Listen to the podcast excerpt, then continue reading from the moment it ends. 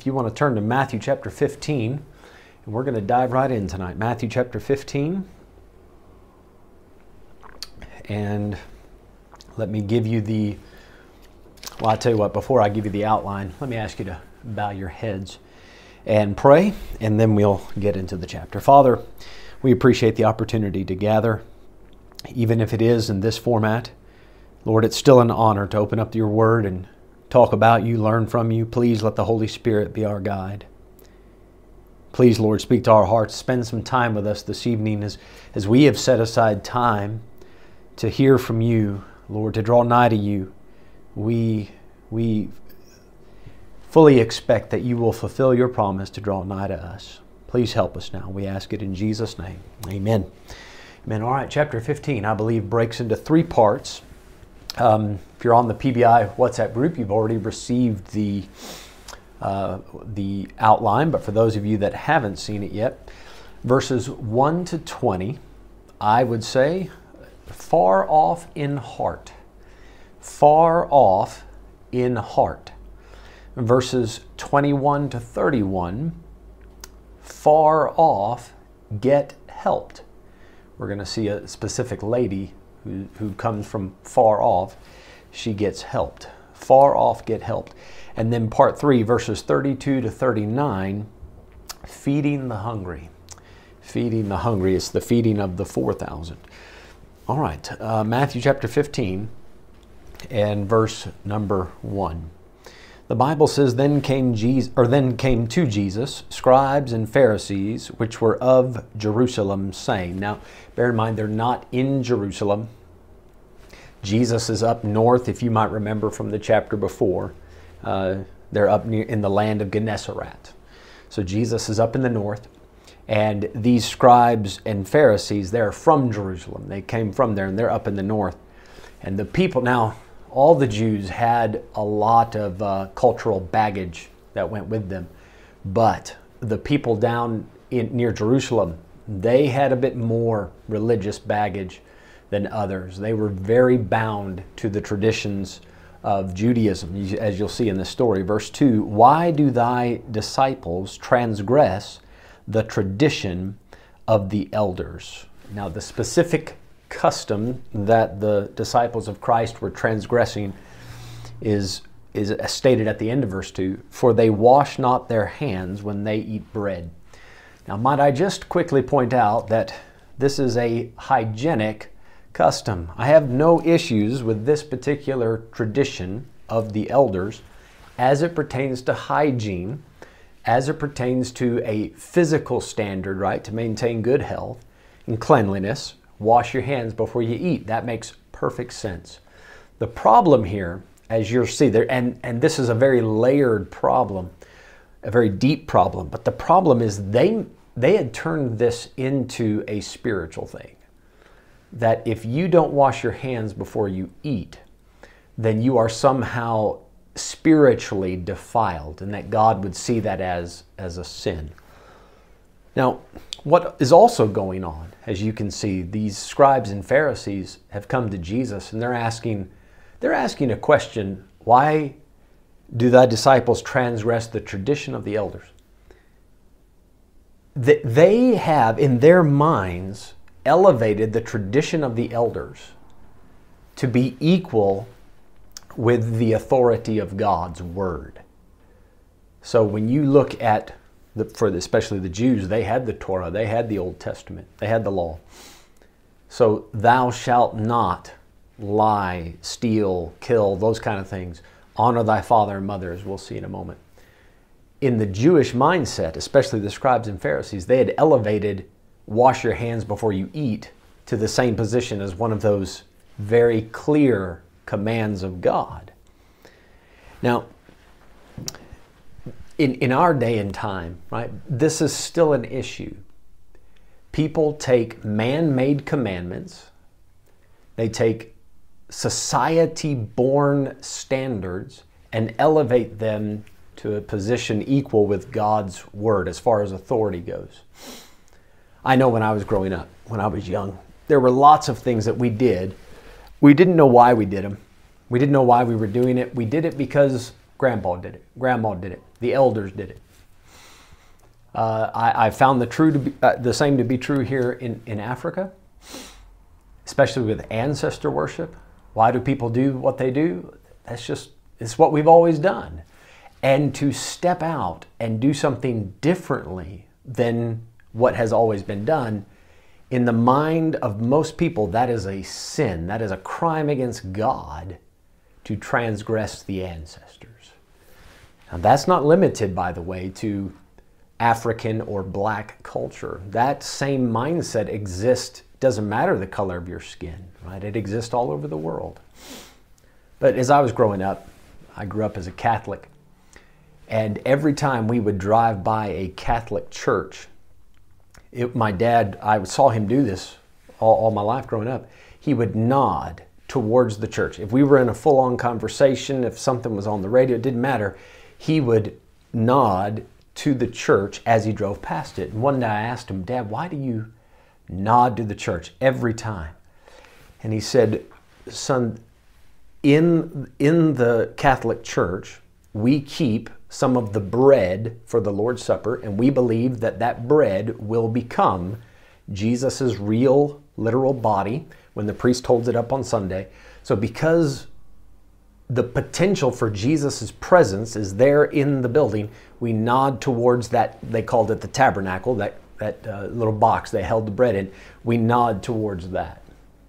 Now, he felt as if as if he were if he were to drive past the building without nodding to it, then he would have been sinning against God. In his mind, that little custom of nodding towards that tabernacle was on the same level with thou shalt not kill, thou shalt not steal, right? It, it, was, it was that serious. Every night before we went to bed, my dad would take a bottle of holy water and, and tip it over a little bit on his finger and then sprinkle that holy water in various directions. I asked him as well, Dad, why do you do that? He said, Well, I think that the holy water drives the devil away and it brings blessing on whoever it touches. So I sprinkle a little bit towards my parents, a little bit. He had a, a well, still has a daughter that lives in, in the UK. He'd sprinkle a little bit that way. Any direction, right, that where he considered loved ones to be, he would sprinkle a little bit that way. There's nothing biblical about that. That is a man made tradition. But he felt as if if he didn't do that, then he would be dishonoring those people, almost bringing a curse upon them because there was something he could have done. Now, those are just a couple examples, right? I'm sure that you could tell your own stories. There are things we do that we get it stuck in our heads that these things that are man made commands, man made precepts, that somehow they make us more spiritually acceptable to God. We have to be careful to recognize these three, uh, these, uh, three categories personal standards, societal standards, cultural standards, and God's standards, right? We always need to be aware of what God's standards are. He's clearly revealed them to us in the Bible, and even before that, He had revealed it to us in our conscience. But society has a way of saying, um, this is how we've done it, so this is the only way to do it. See, and if if you are not aware of God's standards, you start to judge everything only by society standards. You end up condemning the innocent, which is exactly what's going on here. So, verse 3 But he answered and said unto them, Why do ye also transgress the commandment of God by your tradition? Now, I like how Jesus has immediately pointed out the other standard, the real standard. They think the disciples have transgressed because the traditions weren't followed. Jesus takes it a step up and says, Whoa, your tradition on this particular case, right? Not all traditions are bad, but in this case, the tradition, their traditions, it it goes against God's command. Now he's going to tell us which tradition goes against God's command. Why do you also transgress the commandment of God by your tradition? For God commanded, saying, Honor thy father and mother. Now that's Exodus chapter 20, uh, verse 12. Now that's clearly stated. There's, there's a lot that goes into honoring your father or mother, and it depends on the stage of life, right? When kids are young, the best way to honor father and mother is through obedience, right? um, respectful obedience. But then, even as you get older, after you've moved out, started your own life, your own family, this command is still applicable. You still need to honor father and mother. It just takes on a different manifestation. And as your parents get older, you still have the biblical mandate to care for them, uh, especially when they get to a stage when they can no longer provide for themselves, as you'll see here.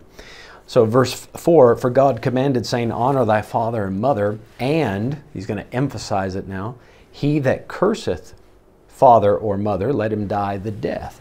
Now, this is stated in Exodus chapter 21, verse 17. Exodus 21, verse 17.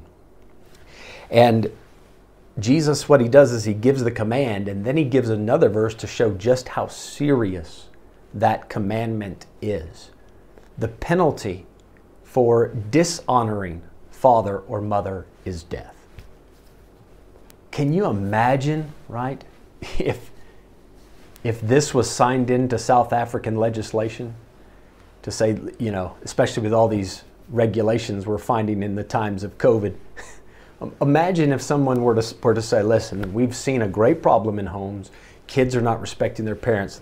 It's so serious. This is, this is how we're going to handle it. Wow. There'd be a lot of, a lot of funerals happening in the next few months. But that's how serious that command was. God takes that very seriously.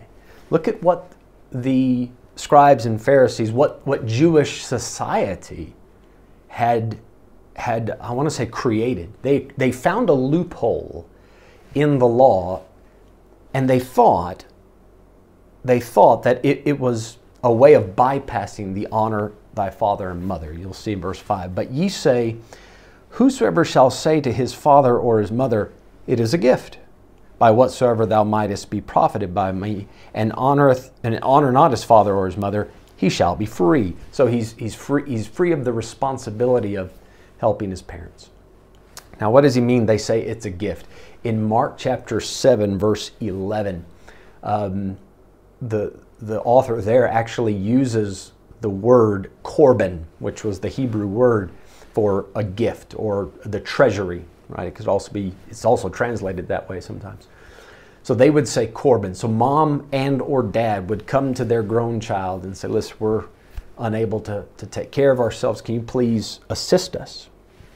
That was part of what God intended when He said, honor father and mother. And what the the standard of Jewish society for that time was to you could say to your parents, "No, sorry, mom, dad, the resources that we could use to support you, we have offered to God as a vow."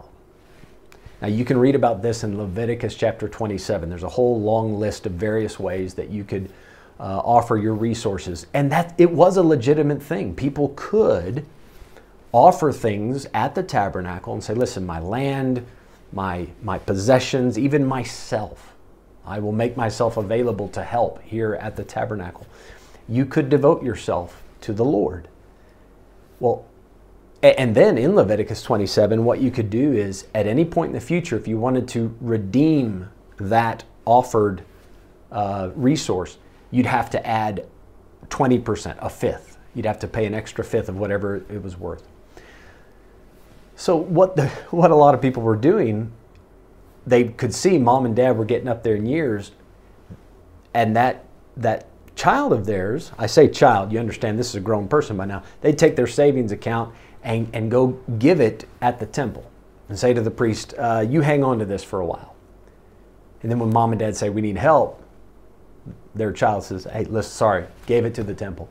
But then as soon as mom and dad are gone, they go down to the temple, pay that 20% handling fee, and get their resources back. And this way, it did cost them a little bit, right? It cost them 20%, but they didn't have to give it all away to mom and dad.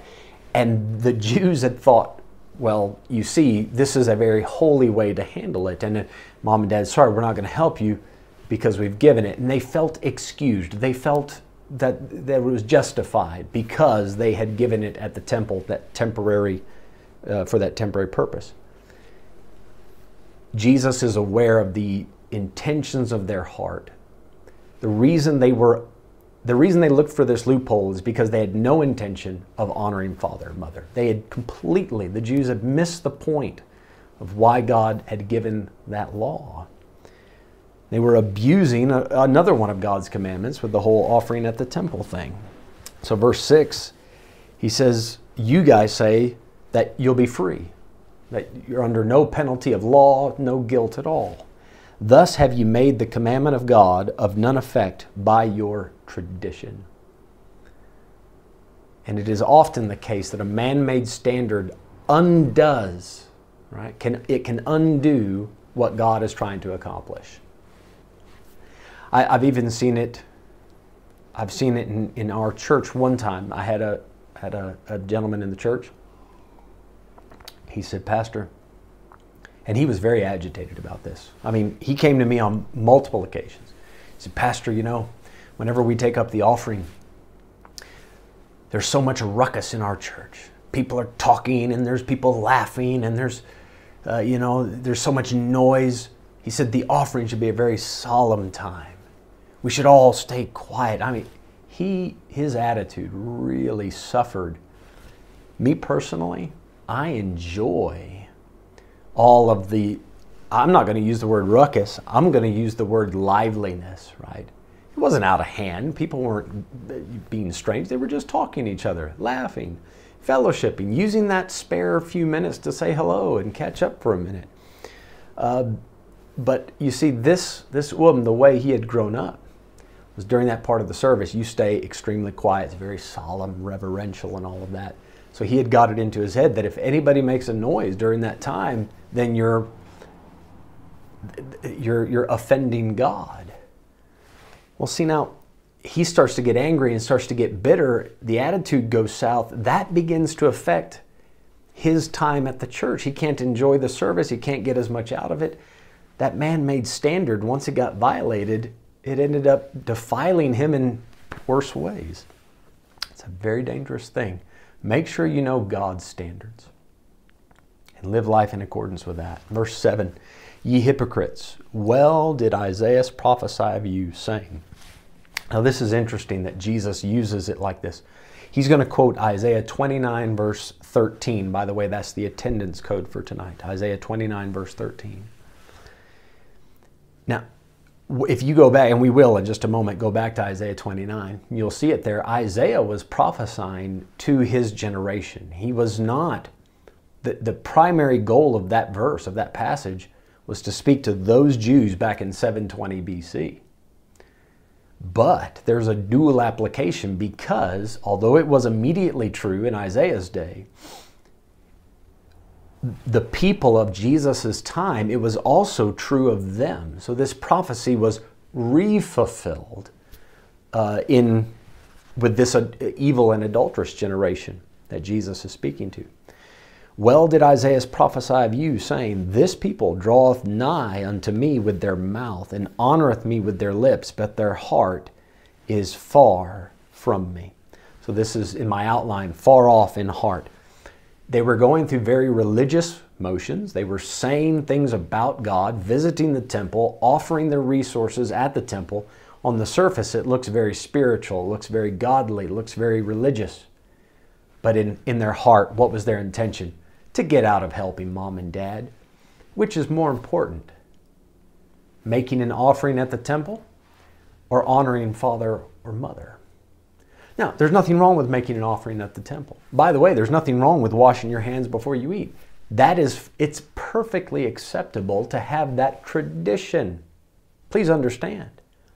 It's perfectly fine to say, I would rather people stay quiet during the offering at church. It's fine if you prefer that. We're all allowed to have our preferences.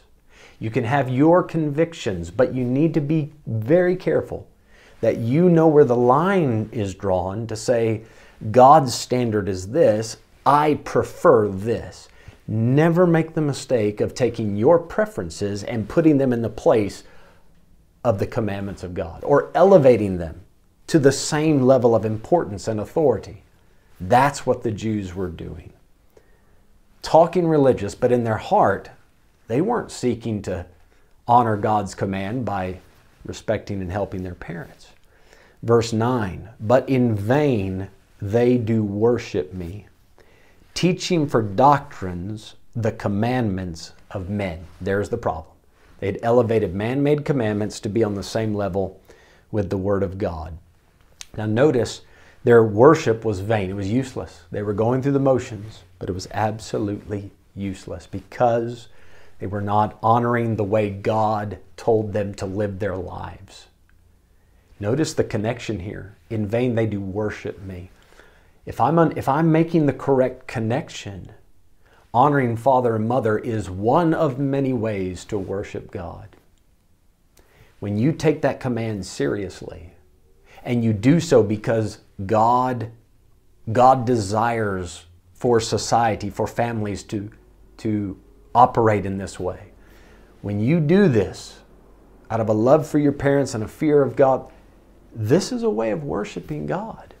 But he said, You Jews, the way you're going about it with all this religious ritual, that's absolutely useless because your heart's not in it. Notice another connection in verse 9. There's a connection between God's word, his commands, and worship. If you're going to worship the Father, you have to do it in spirit and in truth. You need to do it genuine and you need to do it the way he commanded.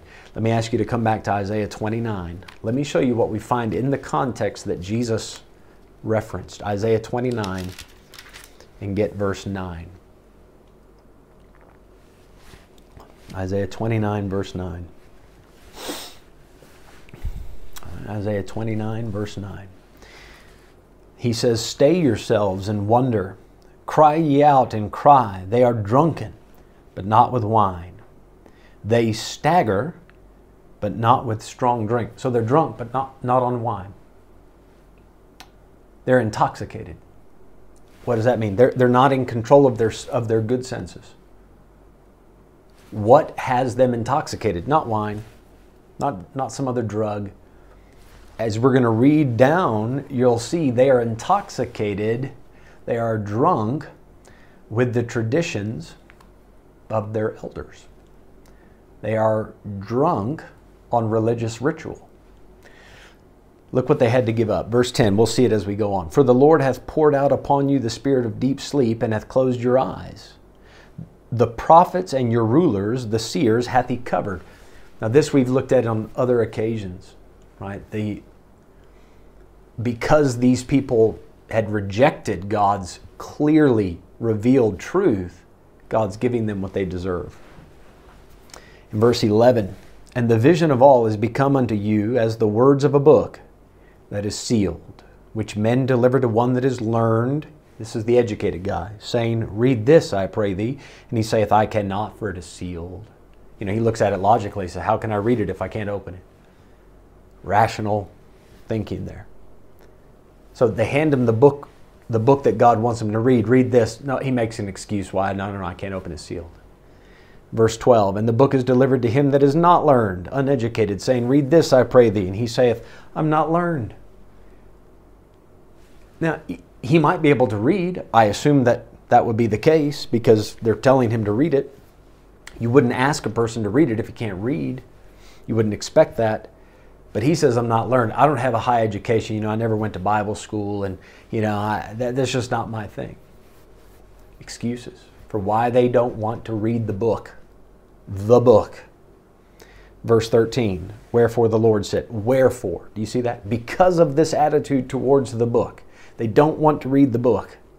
Wherefore the Lord said, For as much as this people draw near me with their mouth and with their lips do honor me, but have removed their heart far from me, and their fear toward me is taught by the precept of men. So their version of fearing God, their version of worshiping God, it comes down because their forefathers did it this way, other people said this is the way it should be done. They did not pay attention to what God had revealed. And then he goes on, you can see verse 14, therefore, behold, I will proceed to do a marvelous work among this people. And he goes on to talk about how they're going to be punished, which did come to pass. Right, come back to Matthew chapter 15 now. So if you're going to worship God properly, you, you need to take that book that's being offered to you and read and see what you see where God's heart is at. Yeah. And do not expect other people to live up to your standard. Make sure they're living, if you want to expect something from them, they should live up to God's standard. You should accept that. Verse 10 And he called the multitude and said unto them, Hear and understand. Now, anytime Jesus introduces uh, one of his statements or illustrations in such a way, he's going to use a parable, right? He, he did this in Matthew 13. He that hath ears to hear, let him hear. It's the same thing, a little shortened here. Hear and understand. So think deep about what I'm saying. Verse 11 Not that which goeth into the mouth defileth a man, but that which cometh out of the mouth, this defileth a man. Now be careful, because I have seen people use or try to use verse 11 to say that it's perfectly okay to uh, put a cigarette in your mouth or put drugs or alcohol, anything in your mouth, and it won't defile you. It's perfectly fine to do that stuff, to consume those things. Now, you have to take verse 11 within its context. You have to think about the, the greater conversation that's going on and what they had just accused Jesus of and his disciples.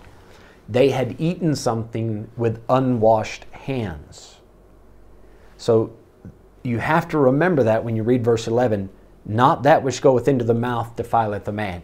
Jesus is saying this in direct relation to the accusation in verse 2. If you eat something, if you didn't wash your hands and you pick it up and eat it, that does not spiritually defile you. Now, the reason I point this out is because others have tried to say this is a bit of a contradiction. Because in the Old Testament, you do find where the Jews had a dietary law. They're not supposed to eat a number of things, unclean meats, and if they eat them, then they were defiled. And yes, that you don't find Jesus saying anything that contradicts that. Jesus is not discussing the dietary law in this passage. What he's discussing is the, the tradition of the elders and why that tradition does not hold any spiritual weight. It's perfectly fine as a custom. You want to follow that tradition, help yourself, but don't think that it's going to improve the spiritual condition of your heart. It might affect the physical condition of your heart and of your stomach, right? It's a good idea to wash your hands before you eat. It's not going to make you any more righteous or clean in God's sight, though. Verse 11 Not that which goeth into the mouth defileth a man, but that which cometh out of the mouth, this defileth a man. Why? Matthew 12, verse 34 Out of the abundance of the heart, the mouth speaketh. So, what's coming out of the mouth, right? If it's defiled, if it's some sort of ill speech, that indicates a problem in the heart. That defiles the man. That unbridled heart that pours out of the mouth. Now, it's not limited to things that you say, but also things that you do, and we'll see that a little later in the passage. Then came his disciples and said unto him, Knowest thou that the Pharisees were offended after they heard this saying? See, the Pharisees thought, man, how we have been doing this for hundreds of years, and now Jesus is trying to say that our entire society, the standard by which we live, is, is wrong. They're, they're, they're greatly offended at his, at his teaching. Now, think of it this way. when we look at Romans chapter 14, right, that chapter discusses gray areas. We're going to learn that soon on Sunday night, um, an upcoming Sunday night. Are we supposed to do things that offend people? Well, no. If we know that something offends another person, we should refrain from doing it in their, in their proximity. That's the New Testament standard. Paul laid that out quite clearly, right? 1 Corinthians 8, 1 Corinthians 10, Romans 14, that's the standard. So if if if eating something with unwashed hands offends the scribes and Pharisees, then why not respect their preference and and wash your hands as long as you're in their presence just wash your hands and that way you don't offend the scribes and pharisees why not go about it that way why did jesus see that it was okay to stand up against their preference point out that they're wrong in how they're applying it. Why would it be okay to offend them in this, in this case? In 1 Corinthians 10, where it says, giving no offense to the Jew, to the Gentile, to the church of God. So why is it okay here? It, in Romans 14, especially, you need to recognize that those gray areas, right? Such as if you think that it is right to wash your hands before you eat, and you think that there's a spiritual connection. If you think that, if you're fully persuaded of that from some for some reason, help yourself. But as soon as you say, my preference is a command of God that everybody must follow, you've gone too far. And you need to be rebuked. As soon as you've elevated your preference to equal footing with the command of God, then it's okay to, st- to step up and to speak out and to say, no, no, no, I'm sorry. You're welcome to be persuaded in your mind of whatever you're doing there, but to say that I'm wrong, to say my disciples are wrong because we're not following your tradition, no, gone too far. So that's why it's all right for Jesus to do what he's doing, say what he's saying. He has to point out that they have created an unfair and unjust standard. Verse 13. But he answered and said, and said, Every plant which my heavenly Father hath not planted shall be rooted up. So these folks had found had put their roots down in traditions, in religious ritual. They did not have any roots. They, they had not been planted by God in that they did not submit to what God said. They were not trying to live according to the Word of God if they were in that position saying, God, please just tell us what to do, we'll apply your standards in our life, then the Father would have planted them nicely in His Word into that spiritual kingdom, right? Uh, that would have been the case. But these people were not in submission to the Father. Jesus says, these people that have put deep roots down in religious ritual tradition, they're going to be cast out. Verse 14, here, here comes a brutal statement let them alone. People sometimes ask, you know, how how many times should we reach out to somebody that is in a false church or you know somebody that's that's lost and just uh, refuses to believe what the Bible has to say? How how how many times do you go back and try to witness to that person? Now, there's lots of different scenarios. We don't have time to cover all of them. Let me just let me skip to the end of the story and say there is a time when you, you put your hands up and say, I'm done. I've done as much as I've can as much as I can. I've explained, I've, I've been patient, I've shown you everything I know to show, and you just will not receive it. So you take your hands off. You know, Jesus said you can knock the dust off. Take take take sandals off, knock the dust off, say, I did my part. I am clean of the blood, right? That's that's the way Paul worded it in the book of Acts. Let them alone. Now, this was not Jesus' first interaction with them.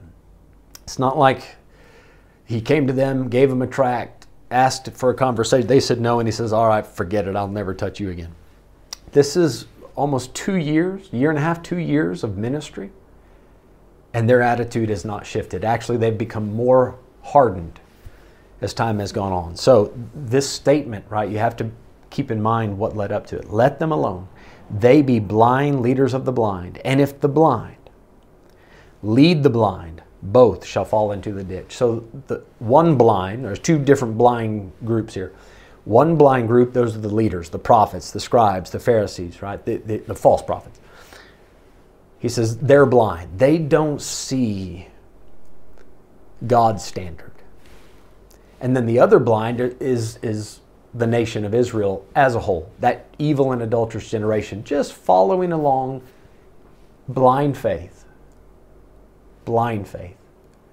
Yeah, whatever the whatever the elders say, whatever the scribes and Pharisees say. I mean, listen, they went to uh, the synagogue. They they got a degree. They know what they're talking about. I'll just do whatever they say. That's the blind leading the blind. They're both going to end up in the wrong place. Let them alone. You don't need to, disciples, you don't need to go and try to explain that Jesus wasn't trying to be rude and that he was just trying to point that. Listen, they're offended, and that's because they want to be offended. They don't want truth. They don't want to get along with God's Son. So there are other people that that do des- I want to say deserve, but they do deserve your time and your efforts. Taking more time and effort on that group just to try to win their approval, why? Go leave them alone and go minister to someone else. Verse 15 Then answered Peter and said unto him, Declare unto us this parable. This illustration you gave about it's not that which goes in, but that which comes out. What, what, unpack that for us, Jesus. I love it when people come and ask that question. And they come and say, Pastor, I read this in a book, or I read this in, in the book, in the Bible, and I, I think there's more to it. Tell me more about it. That's a great question. Verse 16, Jesus said, Are ye also yet without understanding?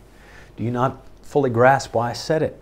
Verse 17, Do you do not ye yet understand that whatsoever whatsoever entereth in at the mouth goeth into the belly and is cast out into the draft? Uh, a draft, this is like a drain, okay? But the Greek word behind this, it, it points to a, a private place, a private place. So it's like the outhouse. It's a toilet, basically. Jesus is making a very easy, simple point.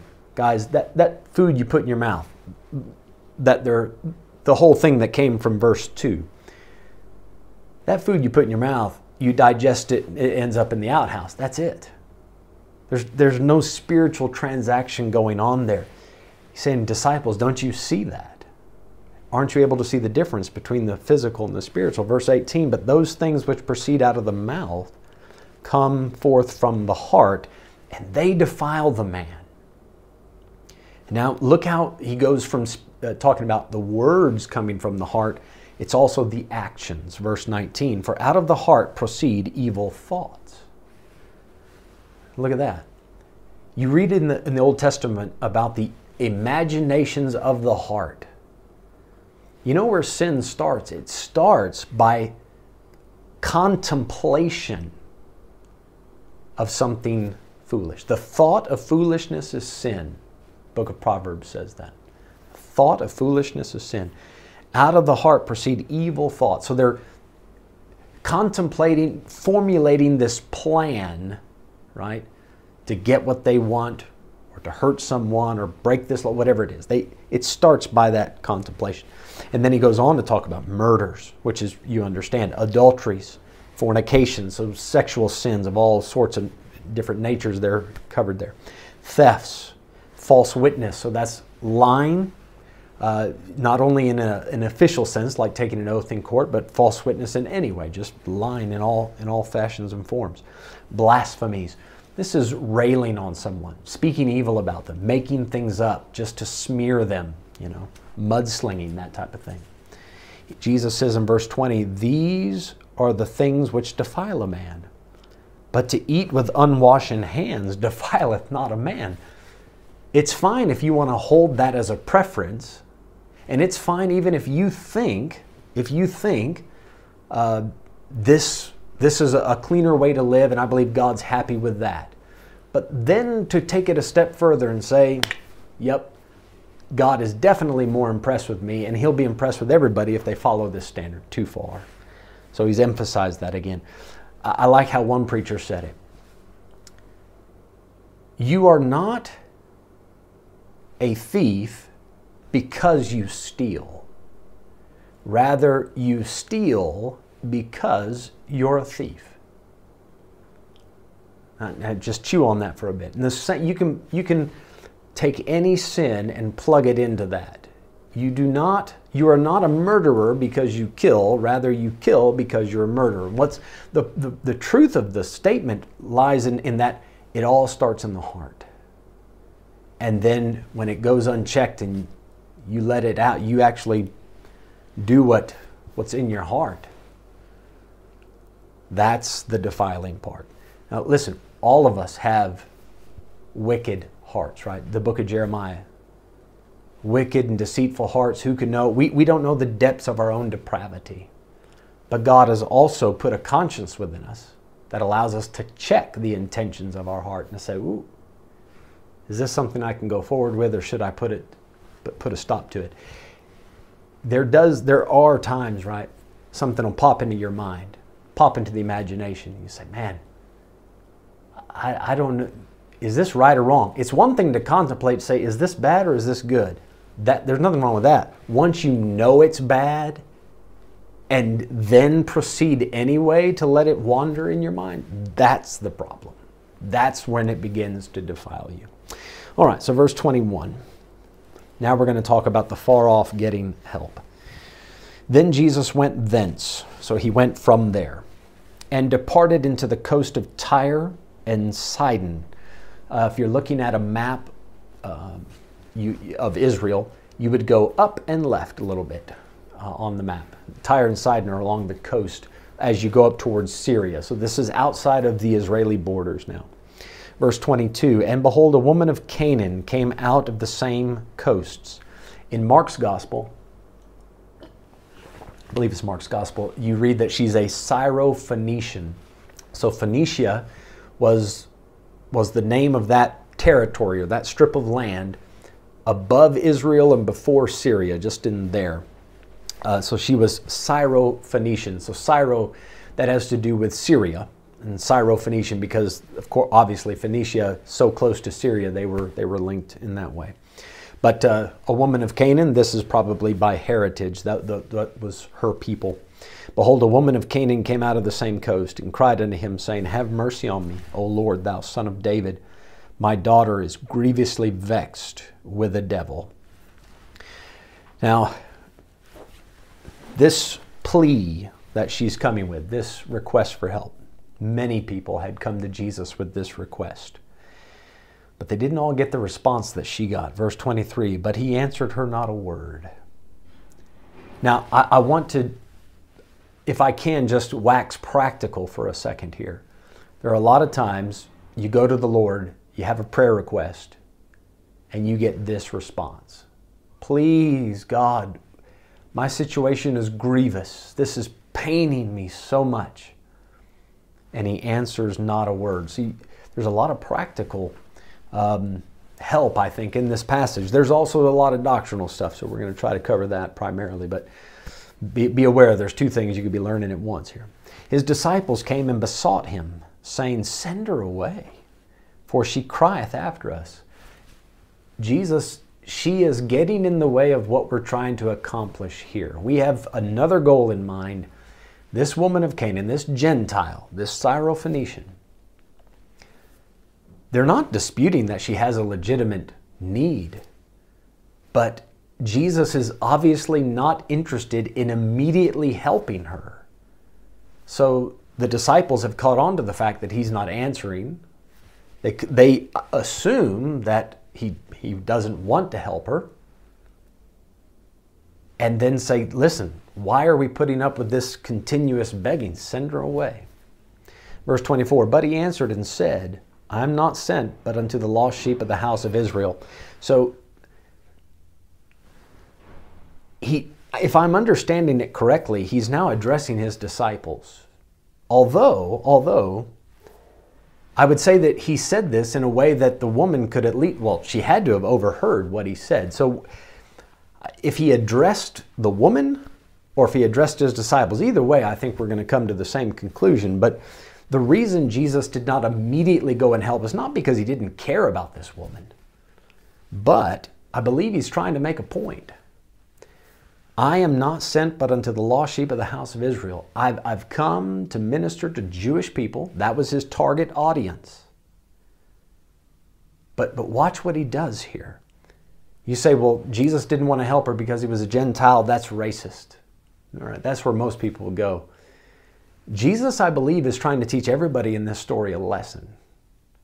He or, we already know from Matthew 10, when he sent the 12 apostles out, he said, Don't go into the way of the Gentiles and the way of the Samaritans, enter ye not, but go to the lost sheep of the house of Israel. Why then is Jesus up in Tyre and Sidon to begin with? If he told the disciples, Don't go into the way of the Gentiles, why is he there? Now, the, the passage doesn't tell us what his intention was in going way up north. I'm going, this is just my assumption. Please don't think this is a biblical doctrine, but I would assume he's trying to get a break. He's trying to step away for a few days. We know that this is not outside of, of acceptable behavior for Jesus and the disciples. They had pulled away before to try to get some, some leisure time, the Bible talks about.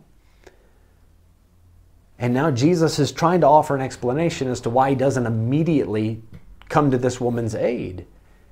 And he points out the purpose of his mission, the purpose of these miracles. He's trying to minister to the lost sheep of the house of Israel. He's not there to fix everybody's uh, individual situation. There's a greater goal. Verse 25 Then came she and worshiped him, saying, Lord, help me. So he's pointed out, Jesus has pointed out the dispensational aspect of his ministry, this high and lofty plan, this goal. And she comes and worships. Another, another way to properly worship God is to acknowledge how much you need Him. Lord, help me. She doesn't get into a theological argument with him. She recognizes the truth of what he's saying. She accepts that. Verse 26 But he answered and said, It is not meet to take the children's bread and to cast it to dogs. Ouch. Jesus is using the common rhetoric of his day. It was very common in those days for a Jew to refer to Gentile people as dogs, as unclean. You say, that's horrible, that's wrong, you can't do that. Well, you kind of need to know how those Gentiles lived before you, before you condemn the guiltless. Right? The Jews had several things they said about Gentiles, and some of them not nearly as nice as this. But the Gentiles, their culture, they allowed some horrendous things. So I don't think he's out of bounds by using the rhetoric, right? And this was common for a Jew to refer to a Gentile in this way. Now understand the statement he's making, and it is not meet to take the children's bread. When, when a, a man would sit down at his table, he feeds his family first. He gives his children the bread. Then there's dogs sitting around the table. They can catch one of the crumbs that fall. You would never take what's meant for the children and first feed the dogs. So Jew first, then the Greek. Jew first, then the Gentile. What's the bread? The bread is Jesus, his ministry, his preaching, his teaching, all of that given to the children of the kingdom. I, I should put quotes around that because the Jews considered themselves children, and they were God's spiritual children as a nation, right? God's firstborn. So they get the first helping. They're sitting at the table. And Jesus is pointing out the order of the proper order of things. He's uh, in verse 27, a tremendous response. She said, Truth, Lord. See, she, she understands that what Jesus has just said is he, he's, it's not blasphemy. It's not speaking evil. He's not making things up that they didn't do. He's not just name calling. He's actually giving a fairly apt description of their behavior. Truth, Lord. What you're saying is right. The Jews should get there, there were prophecies in the Old Testament that the Jews would see these miracles and hear these things that the prophet, the Messiah, had to say. So, truth, Lord, they should be getting what they're getting. And there is no reason that you, you never promised any Gentile people all these miracles and all this preaching. You never promised us that. So, you're not doing anything wrong, Lord. Truth, Lord. Yet the dogs eat of the crumbs which fall from their master's table. She accepts the statement, as brutal as it was, she accepts the honest assessment of her people and says, Lord, you never promised any miracles for me, but I'm begging you, please make an exception. Please make an exception. She understands not only the plan of God, the prophecies of God, who should get what as far as the miracles and the ministry and the and the preaching. She gets that, but she also understands the nature of the God whom she's approaching, of the Savior whom to whom she's speaking. That even though he has this plan, this dispensational plan, this doctrinal thing, this prophetical thing that he has to fulfill, she also knows that he is a compassionate, merciful, loving God and therefore begs for mercy. I think that's absolutely wonderful. In the dispensation in which we live, right? God has not promised any of us health. Right? He has not promised that every time we pray for healing, that He will do it. He didn't promise us that. Not in the New Testament. That's not our promise. But it shouldn't stop you from begging for an exception. Say, God, please. And even, God, if you don't let one of these crumbs fall from the table to this undeserving dog, God, I'm begging for an exception. You are appealing to his nature. And uh, you'll see the response she gets. Verse 28 Then Jesus answered and said unto her, By the way, by the way, I used healing as an example. That, that could apply to anything, right? If God has not directly promised us something, right, in this time, this body of Christ, don't let it stop you from asking. Just bear in mind that God has, He doesn't owe you everything. He, he's not going to always say yes, but his nature is very kind and compassionate. Verse 28 Then Jesus answered and said unto her, O woman, great, great is thy faith. Why is her faith so great? Because she accepts the way it is and also understands God's heart and nature. Great is thy faith. That's there, there, I, I would, I would want to take more time to unpack it, but I hope you let that sink in and just kind of marinate in that, in that thought for a while. Great is thy faith. Be it unto thee, even as thou wilt. And her daughter was made whole from that very hour. So this is an exception to the rule that Jesus had given for his ministry. No Gentiles, no Samaritans were just going to the house of Israel, but this one, and it's not the only exception that he made. There were other Gentiles that he, that he helped. There are a few others. But every time he does, you notice he, he mentions how great their faith is. They accept what he has said about himself, they accept what the Bible says about the Messiah, and therefore he helps them. Verse 29 Jesus departed from thence and came nigh to the Sea of Galilee, and went up into a mountain and sat down there. Again, I kind of think that he's trying to get a break, right?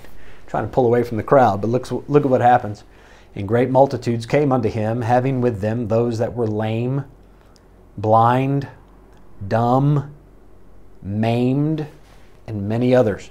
Now, lame, uh, like we've read stories about lame people in the Bible, they're not able to walk. They can't lift themselves up, right? Their feet don't work correctly. Blind, you know, dumb, they can't speak. Maimed, that's an interesting one because maimed generally means you've been injured and a certain body part doesn't work correctly. Uh, and, and it could very well refer to that here. However, just look at Matthew 18, verse uh, 8. Matthew 18, 8, one page over maybe. Look at what else maimed can refer to. Matthew 18, 8, Wherefore if thy hand or, or thy foot offend thee, cut them off and cast them from thee. It is better for thee to enter into life halt or maimed so if you cut something off, you you are deprived of that member of the body. So maimed, not only does a part not work, it can be it can mean that you're crippled in that sense, but if you're missing that particular body part, it would include that as well. You're crippled in the sense that it doesn't work, your body doesn't work properly in that way. Why is that interesting? Think of that miracle. I mean, blind, lame, dumb, those are great miracles as well. But if we take this to understand or to mean that, that like missing the arm from the elbow down, the person comes to Jesus and Jesus lays hands on him or prays all over him or whatever it is, and boom, the arm comes back. Ooh, man. There's no faking that. That's a miracle. All right, and it says, in many others, back in chapter 15, verse 30, and cast them down at Jesus, Jesus's feet, and he healed them. Bear in mind, cast them down, that, that's not the English we would use. We placed them down, put them there. This is the old English way of saying that, that type of thing. But, um, you know, they'd bring them in on stretchers, whatever it is. It's not like they just threw them down there at Jesus' feet. The, the word cast, as we often think of it, it, it, it is that type of idea. Cast them down is almost, um, I want to say, like a, in a sacrificial way, to say there's nothing else we can do for these people, so we're offering them up to you. It's, it's, it kind of gives that connotation. Verse 31 Insomuch that the multitude wondered when they saw the dumb to speak, the maimed to be whole. Again, that could mean just to be healthy or all the body parts are working, but it could mean that they were missing something and now they are whole, they are complete. Uh, the, the lame to walk and the blind to see, and they glorified the God of Israel. Now, I assume that they they glorify the God of Israel because there were probably some Gentiles in the crowd. There were some dogs sitting around that Jewish table catching some of these crumbs, whether maybe some of their loved ones were helped, or at the very least, they were uh, allowed to bear witness to these amazing, um, breathtaking miracles that were happening. Now, as Matthew often does, he gives us these blanket statements about a multitude of miracles being done because he's funneling his way down to one part of a story. And you'll see why here. All this, this great multitude had gathered. Matthew explains why there was such a great multitude gathered. And then he's going to give us this other specific miracle that Jesus did. Verse 32 Then Jesus called his disciples unto him and said, I have compassion on the multitude. So I'm, I'm moved by their situation. Because they continue with me now three days and have nothing to eat. What a thought. They had been there for three days. Now, mind you, they're, they are seeing some very rare and unique things happen, right? These miracles that they're watching take place. Uh, I'm fairly certain it's worth skipping a few meals to watch this. But I also have no doubt that while they are there, Jesus is preaching and teaching to the multitude as well. They were there three days with no food. Man, most, most people can't go three hours without any food. Most people, you know, they can't even make it through a church service without cake and cookies and coffee in between. These people went three days with nothing to eat. Just watching Jesus do his thing was enough. Jesus says, And I will not send them away fasting, lest they faint in the way. Now, fasting is a, the perfect description for what's going on here. They have given up food to achieve a spiritual purpose. That's what they're doing, right? That's what they're doing. He says, now, uh, and Jesus recognizes the physical um, aspect of fasting. If, if I send them away in this condition, they may not make it all the way home. They're going to get faint by the way. So, verse 34, uh, 33, rather. And his disciples say unto him, Whence should we have so much bread in the wilderness as to fill so great a multitude. So they're not near a city of any sort, even a small one, where there might be a, a little, what we would know as a little grocery where they can get some food for these people. You see, Jesus, we're out in the middle of nowhere. Where are we going to find food for this? You know what's strange? One chapter before, Matthew 14. Now, the timing, I don't know if it's days or months, but it's not long before this that Jesus had a different multitude that had gathered, and he took the five loaves and two fishes and fed them. And now the disciples, they're in the, the the only difference is the amount of people, and there's not a big difference. There are thousands of people, not enough food to feed them, and Jesus says, I want to feed them. And what do the disciples say? How can we do this? This is so illustrative of how we are, right? It illustrates how we are. Because we learn a lesson, a great lesson. Oh, God can provide. He can do amazing things. We should trust the Lord no matter. And then a few days later, a couple months later, we find ourselves in a similar situation. And again, how can God do this? I don't see how He's going to pull this off. Verse 34 And Jesus saith unto them, How many loaves have ye? And they said, Seven, and a few little fishes. I'm sure it was right about then that the disciples started to remember, oh, yeah, this is how he does it. Okay, verse 35 And he commanded the multitude to sit down on the ground. Organization. Do all things decently and in order. Verse 36 And he took the seven loaves and the fishes and gave thanks and brake them and gave to his disciples and the disciples to the multitude. So, this we've covered in Matthew 14. It's the same process going on. There's, there's some order, Uh, they're, they're organized in their efforts, and the disciples taking the bread, passing it out. Verse 37 And they did all eat and were filled, and they took up of the broken meat that was left seven baskets full. Now, again, slight difference in the story with the with the feeding of the 5,000, you had 12 baskets that were filled at the end of it. This one, you have seven baskets. I, I do not know any definitive truth that comes from the, the portions that are left over. One you have seven, one you have 12. Those two numbers are significant biblically. Seven is the number of completion, 12 is the number of the Jews.